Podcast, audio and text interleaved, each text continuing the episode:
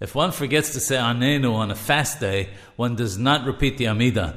Even if one remembered before finishing the blessing of Shomea Tefillah, as long as one started the closing baracha, blessing of Shomea Tefillah, and said God's name, one may not go back to say Anenu. However, if one remembers at any time before taking three steps back, one should say it at the end of the Amida, that's before the final Yihyu LeRatzon, or even after it, if one has not yet stepped back without the closing blessing.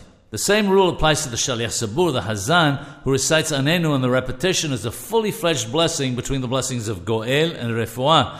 If he forgot to say it, then he may not go back and say it. However, he should add the portion of Anenu in Shomea Tefillah in the same manner as an individual does when he recites the silent Amida. Once a person has taken three steps back, however, he does not repeat the Amida. It's good in such a case to concentrate on the repetition of the Amida word by word when it's recited by the Hazan.